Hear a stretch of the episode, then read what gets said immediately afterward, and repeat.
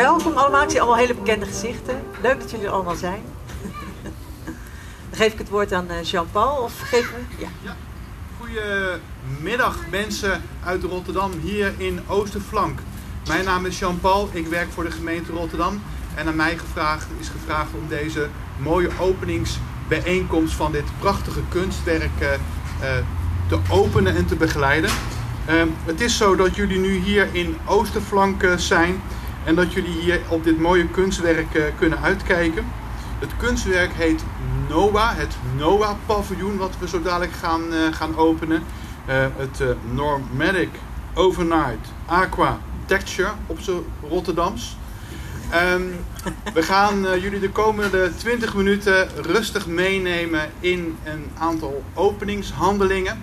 We gaan luisteren naar een burgemeester, onze burgemeester, de burgemeester van Nederland de dijkgraaf, de kunstenaar en daarna de koningin en de prins van Alexander die daarna de openingsceremonie gaat doen.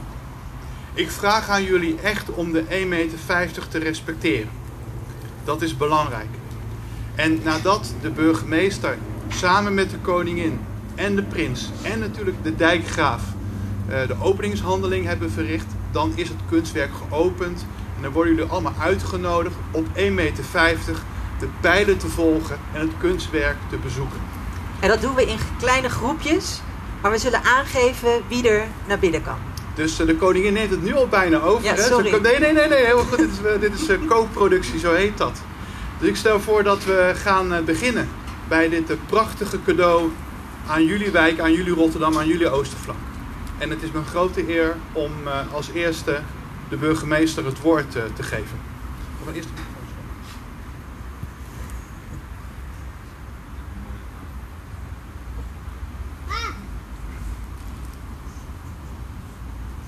Lieve Rotterdammers, goedemiddag. Wat toch een prachtig mooie uh, zonneschijn vandaag en ook warm. Het is heel fijn om uh, juist onder deze omstandigheden hier te zijn. Een prachtig mooi park rustpunt voor de omgeving. Uh, bijna Parijse taferelen, kleinschalige parkjes in de bebouwde omgeving. Daar hou ik van. Ik uh, ontdek dat al sinds jaren. Als ik in Parijs ben, dan is dat het, het mooiste. Je weet niet, het maakt niet uit hoe je loopt, zo of zo of zo. Er is altijd een parkje in de nabijheid. En uh, dat is zo mooi. En dit doet mij denken aan mijn eerste um, uitspattingen in Parijs, zo in de jaren tachtig, op zoek naar rust. Um, ik ben hier vandaag onder een hele andere omstandigheid dan een, tijdje geleden toen ik uh, actief met een aantal mensen sprak over de sociale stabiliteit in de, in de wijk. Dat was toen in die periode toen uh, uh, in de Evenaar een aantal mensen kwam wonen met een psychiatrisch verleden. En dat dat heel veel tumult gaf, ook in de gemeenteraad, in de politiek. Toen ben ik hier wat komen praten, wat actiever praten. Niet alleen er doorheen rijden of doorheen lopen. En de omstandigheden waren toen gans anders dan nu. Dat was 2018, als ik me niet vergis. Um, en nu hebben we eigenlijk een, um, ja, een drietal nationale crisissituaties. De eerste is een coronacrisis. De tweede is een, ja, noem het maar een gezagscrisis. Wie luistert nog naar de regering? En we hebben daarnaast nog gewoon een, een, gedragscrisis van... doen wij met z'n allen datgene wat wij nou verstandig uh, vinden allemaal. Um, en al die situaties bij elkaar maken dat wij een, een beetje een, een, ja, de Amerikanen hebben daar een wat beter woord voor. Een beetje een indifferent, ongedefinieerd um, uh, beeld hebben waarvan je niet kunt zeggen van welke kant beweegt dat allemaal uit. Ik ben daar wat bezorgd over. Niet wat, ik ben er echt, echt bezorgd over. En ik hoop van ganse harte dat iedereen het zijn eraan bijdraagt om uh, de komende periode um, deze tijd, deze bizarre tijd te kunnen ontstijgen en achter ons te laten. Um, en waar we hier met elkaar mooie dingen te, gaan, uh, te kunnen gaan doen. Die uh, onder andere gesterkt ook kunnen, uh, kunnen plaatsvinden. Helaas is het zo dat Rotterdam nu in de versnelling zit. Met maatregelen. En ik kan u ook wel vertellen dat we ook de komende week wat nieuwe maatregelen gaan treffen. En dat zou niet leuk zijn. Dat zou niet leuk zijn. Dat betekent wel dat wij zoveel mogelijk solidariteit met elkaar moeten betrachten. En solidair zijn betekent tegenovergestelde van solidariteit is egoïsme. Um, egoïsme verlaten en, en niet alleen denken van ik ben er voor mezelf, maar ik ben er ook voor, ook voor anderen. Het, eh, het beeld van de week van Tilburg met al die hossende, springende mannen met bier in de hand. Dat is natuurlijk afschuwelijk. Eh, die mensen gaan naar huis en die hebben families, hebben kinderen, hebben partners, hebben opa's, hebben oma's en, en zo uh, kun je het verder doorredeneren. Maar het belang van mijn feestje vandaag, ik moet vandaag die voetbalwedstrijd zien. En onder de condities die ik zelf heel belangrijk vind. En met mijn bier in de hand zoals ik het graag wil. Dat is een vorm van egoïsme. Waardoor vervolgens de situatie uh, zou kunnen escaleren. En ik verhef mijn stem daar niet voor niks bij. Omdat het bij mij ook een vorm van, ja, van kwaadheid naar boven brengt. En ik denk dat het goed is om ook die solidariteit op deze manier met elkaar te kunnen, uh, te kunnen betrachten. En ik hoop van ganse harte dat als dit allemaal voorbij is, want ik gun deze wijk, deze omgeving, gun ik jullie echt elk jaar een fantastisch mooi festival. Schrijf het op als een toezegging.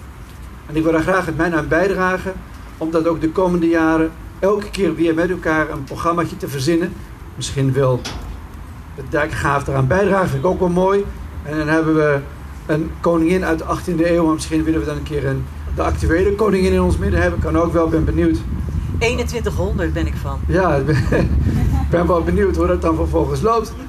Uh, maar ik zou het geweldig vinden om uh, uh, jaarlijks hier in deze omgeving met elkaar iets, iets moois neer te zetten. Waarbij, nou ja, ehm, we om te beginnen natuurlijk eh, langs het theehuisje lopen. Ik wil graag één persoon vandaag in het zonnetje zetten. En dat is de scheidende wijkconciërge. Die zit daar heel... Kom maar even toch een beetje hier langs lopen als je wil.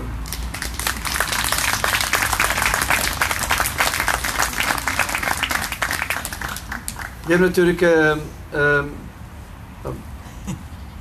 sierpaarden, maar je hebt ook werkpaarden. Uh, u mag mij vandaag best in de categorie sierpaarden scharen. Maar deze man is uh, een werkpaard van de omgeving. Heel lang hier um, geprobeerd de wijk vanuit zijn perspectief um, te begeleiden. Vanuit het punt van schoon, heel veilig, luisterend oor te bidden extra ogen van de burgemeester en het college in de wijk. Rapporteren of wat niet goed gaat, dingen die beter zouden moeten kunnen. En ik wil je ongelooflijk hartelijk dank zeggen namens het college, namens het stadsbestuur en ook namens mezelf voor al die jaren inzet die hier gepleegd hebt. Hartelijk dank. Dankjewel. Mevrouw, meneer de ceremoniemeester, ik heb gezegd Dank u. Ben jij blij met deze podcast? Laat het dan merken met een kleine donatie. Kijk op www.cultureelpersbureau.nl/slash doneren en maak ons gelukkig. Dus www.cultureelpersbureau.nl schuine streep doneren. Dank u wel. Er wordt al gezegd, dijkgraaf alsof iedereen dan weet wat het dan precies is. Ik denk dat toch een paar mensen zich afvragen. Ja, uh, wat is eigenlijk een waterschap? Wat is nou een dijkgraaf? Nou, heel kort, heel lang geleden in Nederland is besloten dat het waterbeheer in dat laaggelegen gebied onder zeeniveau zo belangrijk is dat je daar een aparte overheid voor moet hebben die daar altijd voor zorgt. En ook nooit het smoesje kan zeggen: ik heb mijn geld of tijd ergens anders aan moeten besteden, want anders verdrinken we hier. Nou, dat bestaat nog steeds zo. Binnenkort bestaat ons waterschap hier 750 jaar. Voor twee jaar gaan we vieren. Oudste democratische overheid. En de dijkgraaf kun je een klein beetje vergelijken als ik oneerbiedig ben met de burgemeester van het waterschap. Ik kan niet de schouder staan met deze beroemde burgemeester, maar het is wel een klein beetje zo georganiseerd. Ik zei het al, onder zeeniveau, dat zitten we hier. In uh, Oosterflank uh, wonen we, werken we, leven we 6 meter onder zeeniveau. Dan moet je even voorstellen, als we dus geen dijken zouden hebben die we moeten bijhouden en aanleggen, dan staat het water natuurlijk bovenaan dit kunstwerk. Dat staat op de bodem van de zee. U voelt ook wel, met die klimaatverandering, heeft u allemaal van gehoord, stijgt die zeespiegel. En die steeg zo'n 100 jaar geleden ongeveer 0,2 centimeter per jaar. Dus over een eeuw 20 centimeter. We meten volop. Inmiddels meten we al 40 centimeter stijging per jaar. En wat we ook meten is dat het steeds sneller gaat. Er zijn processen in die klimaatverandering. Heeft ook te maken met het smelten van het ijs, het niet meer weerkaatsen van het zonlicht, allerlei effecten met elkaar versterken. Waardoor het wel eens naar een meter zou kunnen gaan, heel snel. En daarna gaat het door. Dus dat is best zorgwekkend. Tweede, wat droevig bericht wat ik toch breng, want ik wil de stemming niet te veel verpesten. Maar ook onze bodem daalt. En die daalt nog sneller als dat de zeespiegel stijgt. Dus we gaan omlaag en de zeespiegel gaat omhoog. Dus juist hier, in de diepst bebouwde polder van heel Europa, dat is Prins Alexander, uh, ja, wordt het eigenlijk wel steeds moeilijkere opgave om hier te kunnen blijven wonen en werken en je veilig voelen. Uh, dat is een enorme opgave. Nou denkt u misschien, we betalen belasting op het waterschap. En sommige mensen dat is veel te veel. Dat vinden eigenlijk altijd als we belasting moeten betalen. Ik zeg, het valt wel mee. We betalen ongeveer net zoveel per gezin als wat aan de kabel betalen. Dus nou ja, als je daar dan veilig van bent in zo'n gebied, dan valt het misschien wel mee. En grote bedrijven betalen natuurlijk meer. Maar ja, die opgave kunnen we eigenlijk niet alleen volbrengen hier. Alleen al doordat 60% van de ruimte in ons gebied is in particuliere handen. Dus wij kunnen niet allemaal tuintjes en huizen gaan opkopen, onteigenen en daar watergangen aanleggen en gemalen neerzetten. Dat is natuurlijk niet doellijk, dat willen we ook niet. Dus we hebben de hele omgeving nodig. We hebben de gemeente hard nodig. We hebben een geweldige partner in de gemeente Rotterdam, wil ik ook hier nogmaals weer zeggen. Om dit gebied klimaatbestendig te maken. Het water wat valt, want het niet alleen de zeespil die reist, maar ook de regenbuien worden steeds heftiger in het najaar. Gisteravond hadden we een voorproefje. Het worden meer die tropische buien die ineens neerkletteren. Dat moet de grond in, dat moet weg. Zodra het direct de sloten kanaal in gaat, krijgen we dat niet meer weggepompt. Want als de zeespiegel stijgt, moet het water ook steeds verder omhoog pompen om dat weg te krijgen. Dus enorme opgave. Daar hebben we u allemaal voor nodig. Bewoners, bedrijven, gemeenten, partners, iedereen in het gebied werkt weer samen. En dat gaat alleen als mensen ook die opgave zien. Ik maak een klein beetje de parallel naar wat de burgemeester stelde met de coronamaatregelen. Als mensen het nut er niet van zien, denken dat het onzin is, of zoals iemand in Amerika roept, fake news, dan gaan mensen niet meewerken. Dan kunnen we wel repressie opzetten, wordt het heel erg moeilijk en lukt het dus niet. Iedereen moet het ook echt zien.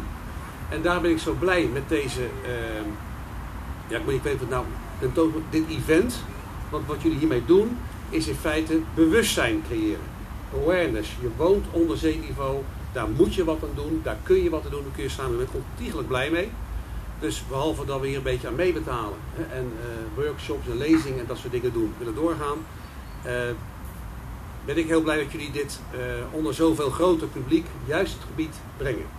En ik ben ook onderbonden van jullie creativiteit, hoe je het visualiseert en hoe je alle mensen bij elkaar brengt. Bewoners, bedrijven, overheden, scholen. Uh, petje af. Ik ben diep onder de indruk. Dus ik wil je in ieder geval uh, voor dit event, het gaat straks nog door hè, je gaan andere Ja, u heeft de voorstelling nog niet eens gezien. Ja. ik ben die spetterend wordt. Ja. Ik wens ook jullie allemaal een paar spetterende weken met het fantastische event.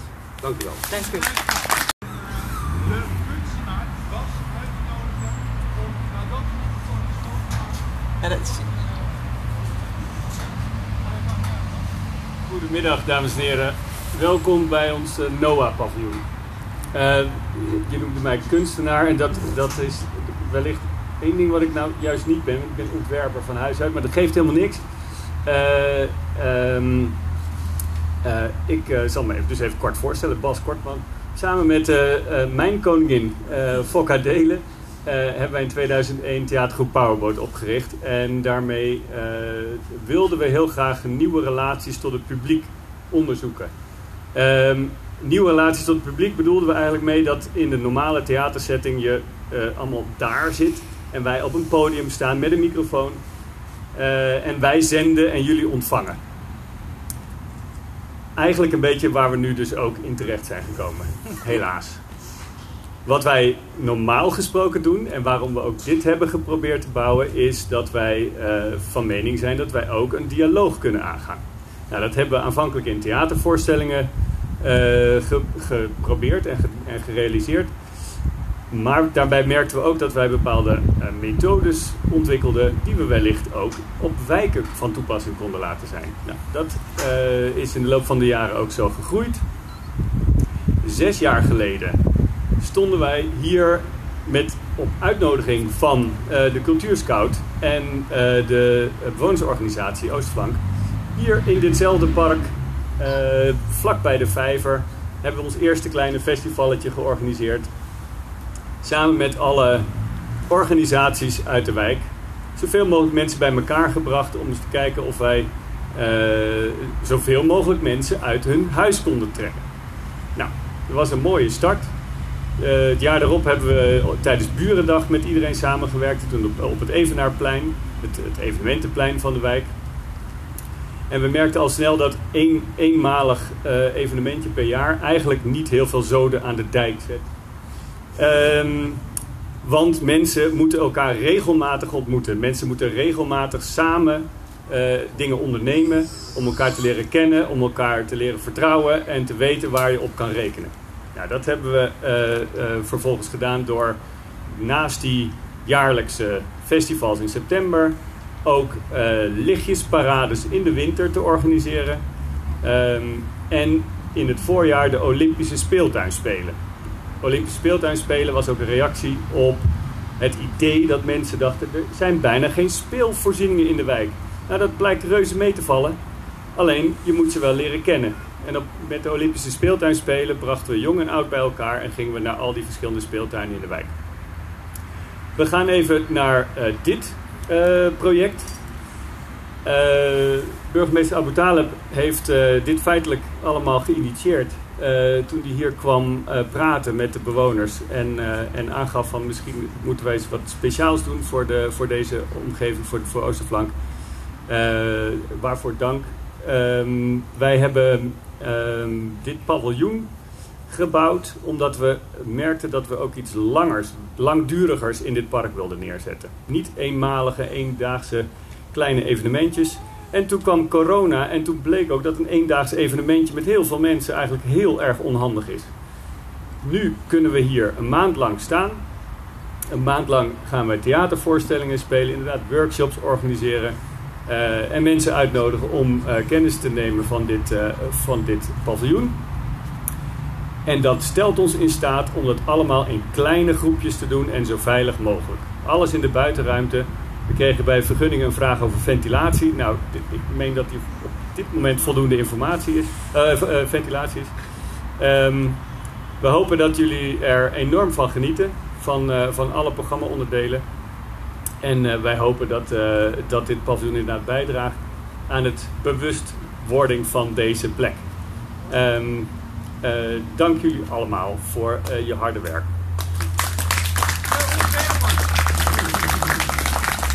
Nu een koningin en een prins. En dat heeft te maken met het sprookje van prins Alexander, wat we deze maand hier gaan spelen. Maar ik wil eigenlijk hier niet staan als koningin, maar gewoon als Fokka.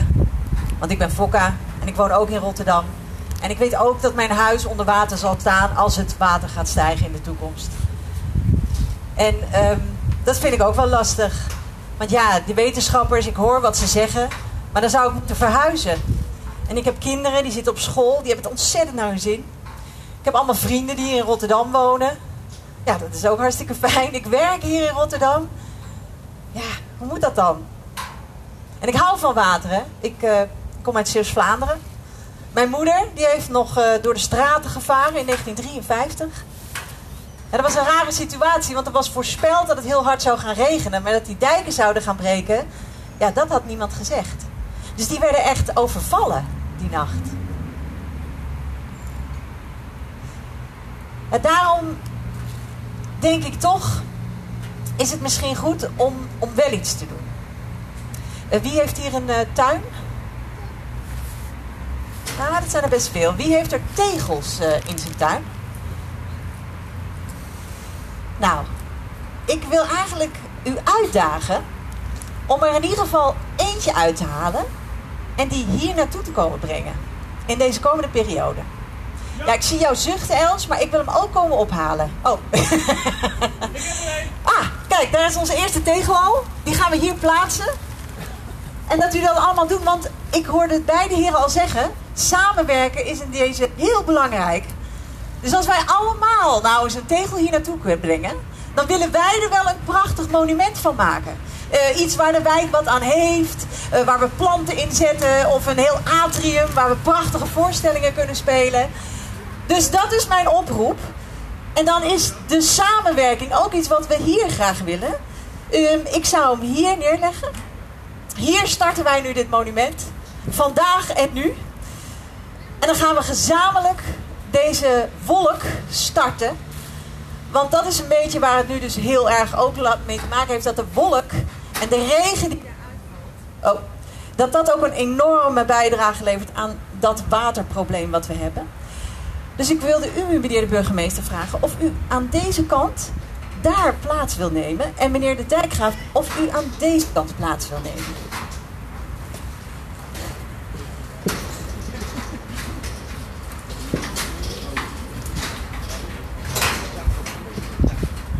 Want die hoosbuien die, die gooien dus heel veel water in deze wijk.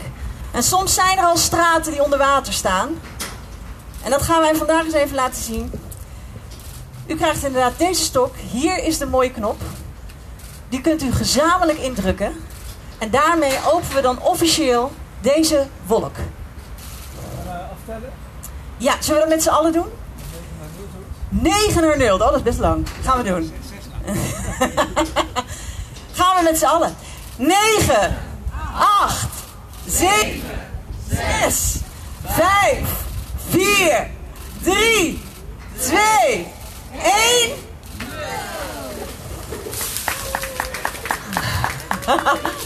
En dan is hiermee het officieel geopend.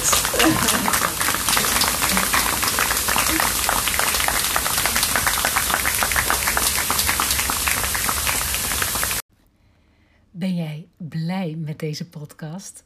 Laat het dan merken met een kleine donatie. Kijk op www.cultureelpersbureau.nl/slash doneren en maak ons gelukkig. Dus www.cultureelpersbureau.nl schuine streep doneren.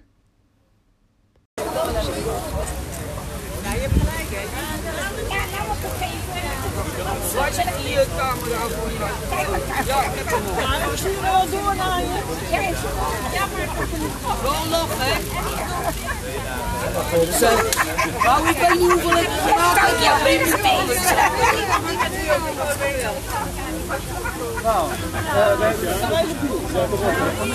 Ja, hey. Wat doe jij dan? Ik sta de coronaproef foto's opstellen. Ja, dat opstellen. Ja. Zal mij dat Nou, kijk. Zeker. Nou, die steekt maar niet Is gelukt. Geniet ervan. Iedereen naar de wc, Ja. de podcast. Hey, eh Fokka Delen en eh, Bas Kortman. Jullie hebben eh, dit, deze wolk bedacht, Noah, in eh, een heel mooi parkje. Ik, wa- wat is het voor parkje? Kan je dat vertellen? Dit is de Semiramis tuin. Het is een parkje in de wijk Oosterflank. Eigenlijk vlak tegen het commerciële hart van Prins Alexander aan. Het is een beetje een onbekend parkje. Het was van, van oorsprong een privétuin. Met een heel mooi huis hier in het midden van het park. En dat is in de loop van de jaren op een gegeven moment een openbaar park geworden. Maar het is nog een beetje een geheim van de wijk. Niet heel Ja. veel mensen kennen het. Ja, want de burgemeester Alop Taleb kende het uit, herkende het uit Parijs. Eh, dus die kreeg allerlei beelden van Parijs. Dat heb ik niet direct bij Oosterflank eh, Rotterdam. Eh, hoe komen jullie hier verzeild, Fokka? Ja, zes jaar geleden zijn wij eigenlijk gevraagd. Een cultuurscout, die kende ons al. Eh, die werkte ook in deze wijk. En eh, de bewonersorganisatie en een zorginstelling, dat was Sonor zeker hè, toen. Die hadden een, ehm, ja, er was een soort onderzoek geweest. En deze wijk waren de bewoners gewoon heel ontevreden. Ze voelden zich onveilig en eh, er was niks hier, gebeurde niks. En toen werden wij gebeld van, kunnen jullie niet eh, iets leuks doen hier? En toen, ja, natuurlijk meteen ja. Maar toen was het wel de vraag van wat dan? Eh, want toen we gingen kletsen met de bewoners en de organisatie, de bewonersorganisatie, zei van het probleem is dat niemand komt als je iets doet.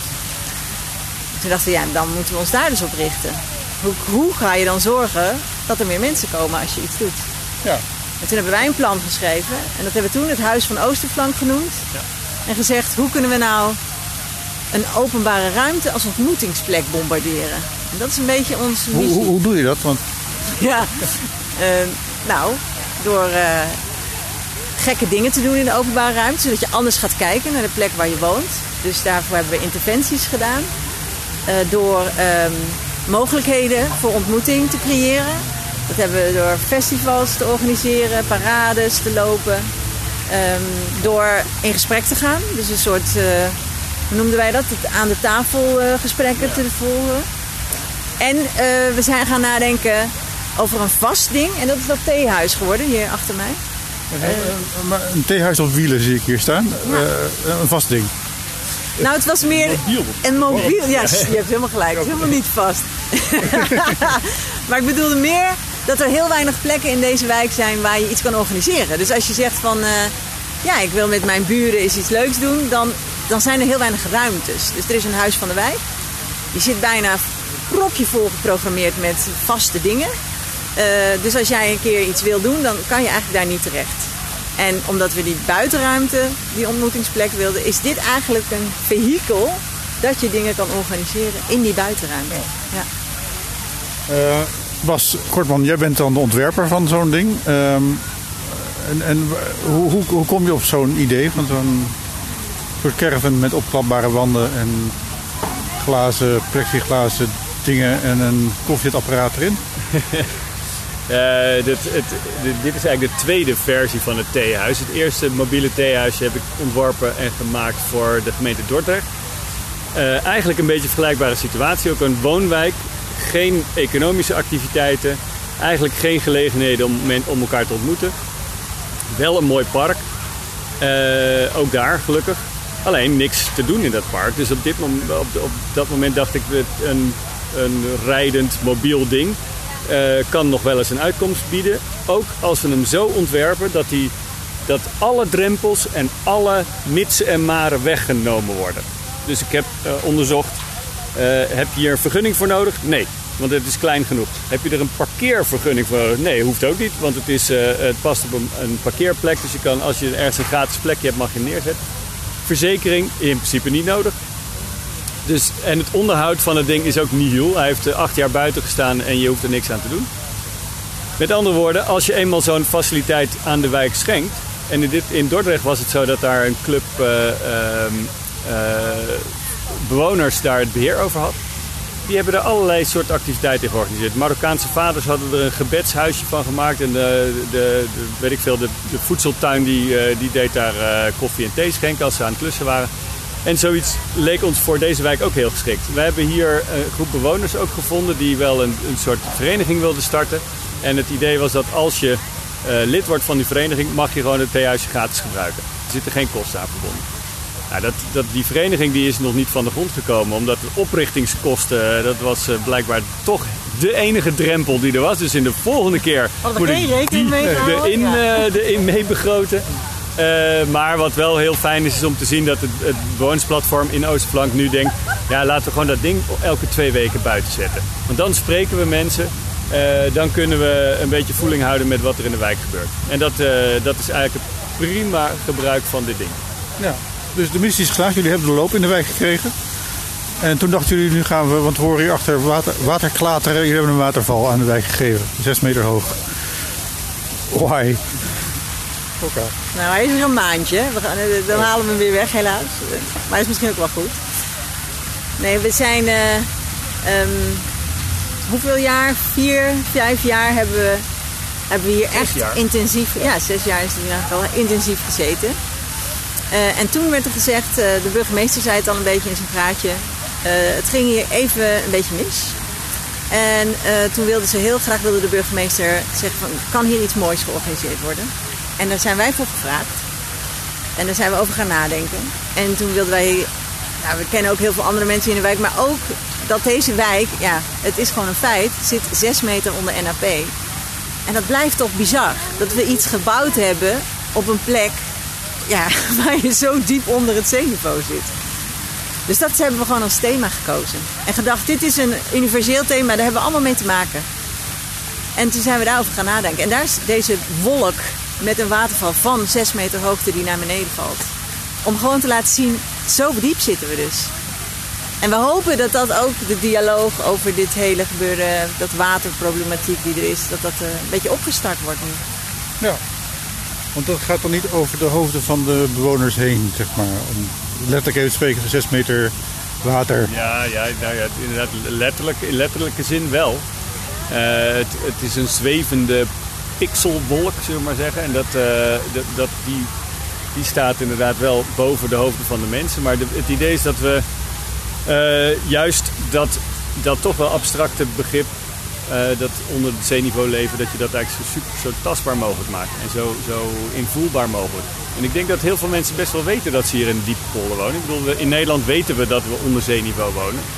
Uh, maar het nu toch echt eens een keer uh, ook naar boven lopend naar dat zeeniveau, op 6 meter hoogte naar beneden kijkend, dat alleen al, dan besef je hoe ontzettend diep dat eigenlijk is. Ja. En uh, zoals Dijkgraaf in zijn praatje al aangaf, de, de, we hebben daarnaast nog te maken met bodemdaling, zeespiegelstijging. Dus die 6 meter die is misschien volgend jaar al een beetje achterhaald. En dan bouwen we gewoon volgend jaar een hogere. Ja. Het is dieper dan het IJsselmeer, hè, geloof ik hier. ja joh, het is dieper dan het IJsselmeer. Dat is onwonderlijk. Ja. Hey, en, en dit staat hier dan uh, een, een, maand. Um, en wanneer is het echt helemaal... Want je doet nog een theatervoorstelling erbij, geloof. Ja. Uh, die, die, ga ik missen, maar nu helaas. Kom maar, gewoon een keer terug. Kom gewoon een keer terug. Wat, wat, wat behelst de theatervoorstelling? Nou, in de voorstelling... We, zitten, we, hebben, we kennen heel veel bewoners, dus we wilden ook wel die connectie met die buurt houden. En de voorstelling um, is kort gezegd gaat over blijven of weggaan. Om het gewoon maar heel simpel te stellen. Een koningin die wil blijven, koste wat kost. Een prins die wil gaan. Omdat hij denkt, jongens, waarom zitten we hier nog? We hebben een audiotour. Die begint in de wijk. Op verschillende punten, zodat mensen coronaproof uh, lopen. En dan hoor je de koningin en de prins een beetje bikkelen over dit uh, problematiek. Maar je hoort ook verhalen van bewoners uit deze wijk zelf. Die geïnterviewd zijn door uh, van Duivenbode die vertellen over waarom ze hier eigenlijk wonen. Dat, is, eh, heeft te maken met je thuisgevoel. Dus, dus waarom is een plek voor jou belangrijk? Um, maar ook over ben je bewust van dat water en ja, wat doet dat met je? En de ene zegt van ja, um, ik geloof in God, dus ik weet, die gaat gewoon zorgen. Weet je wel, hij is de leider, dus ik maak me niet echt uh, ongerust. Een jong meisje die zegt, ik ga gewoon weg. Ik wil hier echt niet blijven ik ben er vandoor, zodra ik kan. Ze was 14 is, hè, Nienke. En een um, bodemonderzoeker, die woont hier ook in de wijk. Ja, die weet precies hoe het allemaal zit. Dus die heeft wel een tuin gemaakt die heel veel water opneemt. Weet je wel, die is echt bewust mee bezig. Maar verhuizen gaat hij niet.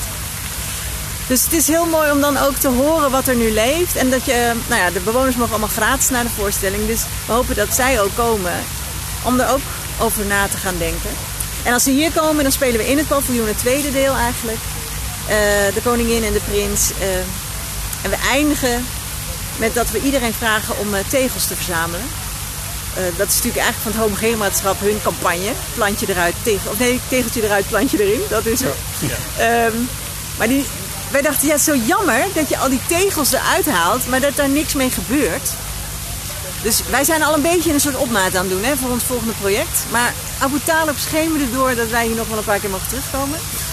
Um, dat we die tegels moet je gebruiken, dachten wij. Want dan laat je ook zien dat jouw actie, dat jij iets eruit hebt gehaald en dat die dan zichtbaar wordt van iedereen hier. Zo van, wow, hebben wij dit allemaal al verzameld? Dat wil ik graag, dat gevoel willen we graag dan. Alle gebouwen van tegels ja, het lijkt me heel mooi om daar iets mee te bouwen. Ja, die, Dan vragen we dan een Bas. Die oer-Hollandse stoeptegel die voor iedereen vervloekt, maar wat tegelijkertijd een geweldig uh, ontwerp is eigenlijk. Uh, qua maat en gewicht. Het is een fantastisch ding. Alleen hij is vreselijk lelijk en hij zorgt ervoor dat, mensen, dat het regenwater niet weg kan lopen. Dus we moeten er een keer vanaf. En misschien kunnen we die, die tegels, dat is, zou een beetje kapitaalvernietiging zijn als we die allemaal kapot zouden maken. Volgens mij kan je daar prachtige dingen mee bouwen. Dus dat is één voornemen om de komende maand ook wat studenten uit te nodigen en wat architecten om dan te, te kijken. Want, nou, als je nou allemaal tegels van 30 bij 30 hebt, wat kunnen we daarvan bouwen? En hoe spannend kan dat worden? Dus wellicht uh, dat dat inderdaad een mooie aanzet geeft om uh, weer een volgende ingreep ergens te doen. Oké, okay, dank jullie wel, Fokka en uh, Bas. Hey. Tot de volgende keer. Zeker, dankjewel. Ben jij blij met deze podcast? Laat het dan merken met een kleine donatie. Kijk op www.cultureelpersbureau.nl slash doneren en maak ons gelukkig. Dus www.cultureelpersbureau.nl schuine streep doneren.